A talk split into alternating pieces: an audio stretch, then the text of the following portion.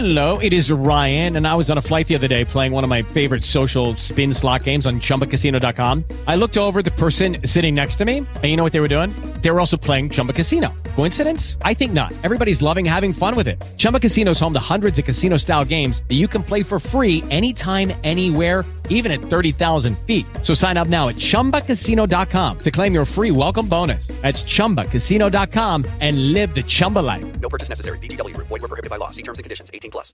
Lucky Land Casino asking people what's the weirdest place you've gotten lucky? Lucky? In line at the deli, I guess? Aha, in my dentist's office.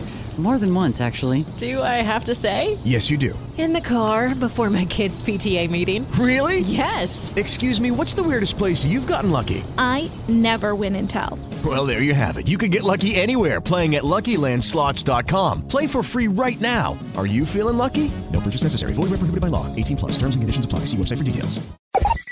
Band Geek com Gustavo Filema. A gente mal piscou os olhos e já estamos em março de 2021 e com muitos lançamentos em gibis nas bancas e livrarias de todo o país. A Panini continua trazendo novidades em relação a DC, Marvel e outras franquias como Star Wars, por exemplo. E para não perder a tradição e, claro, manter os fãs antenados, o Band Geek de hoje abre espaço para um bate-papo com a galera da editora para falar sobre anúncios, projetos e lançamentos previstos para este ano. A entrevistada é a Carol Corazin, coordenadora de marketing da Panini. Carol, após um ano tão difícil, 2021 promete ser marcado por mudanças, né? Uma das novidades em relação à Panini já começa por conta das alterações em relação às revistas mensais, né? Como é que foram definidas essas mudanças de formatos e preços? As novas revistas mensais reúnem o dobro de páginas e realmente sofreram um ajuste de preço. Nossa equipe editorial trabalhou muito para juntar títulos que possuem afinidades e que são interessantes para os novos leitores poderem conhecer não apenas um personagem, mas outras histórias pelas, pelas quais podem se apaixonar e se tornarem leitores regulares. Além do aumento do número de páginas, foi realizado um trabalho de aprimoração no acabamento das HQs. Falando em Conan, o ônibus do personagem foi um sucesso, inclusive ficou esgotado por semanas em sites de livrarias e da própria Panini. Logo depois veio o ônibus da fase do John Byrne à frente do Quarteto Fantástico. A Panini acredita que esse formato pegou? E a editora planeja mais lançamentos assim, incluindo personagens da DC, por exemplo? Ainda estamos analisando com cuidado a performance desses materiais no mercado. São títulos mais caros, não apenas para o leitor, mas para produzirmos também.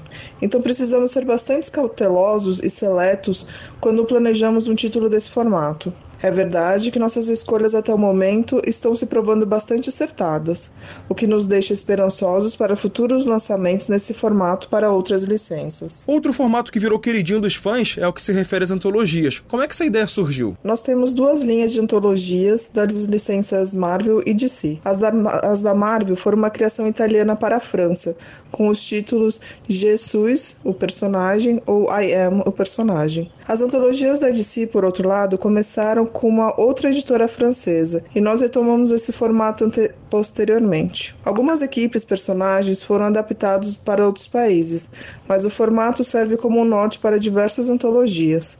Elas são ótimas para o novo leitor, mas também interessante para o leitor mais experiente que não pode conhecer histórias específicas e marcantes desses personagens. Quer ouvir essa coluna novamente? É só procurar nas plataformas de streaming de áudio.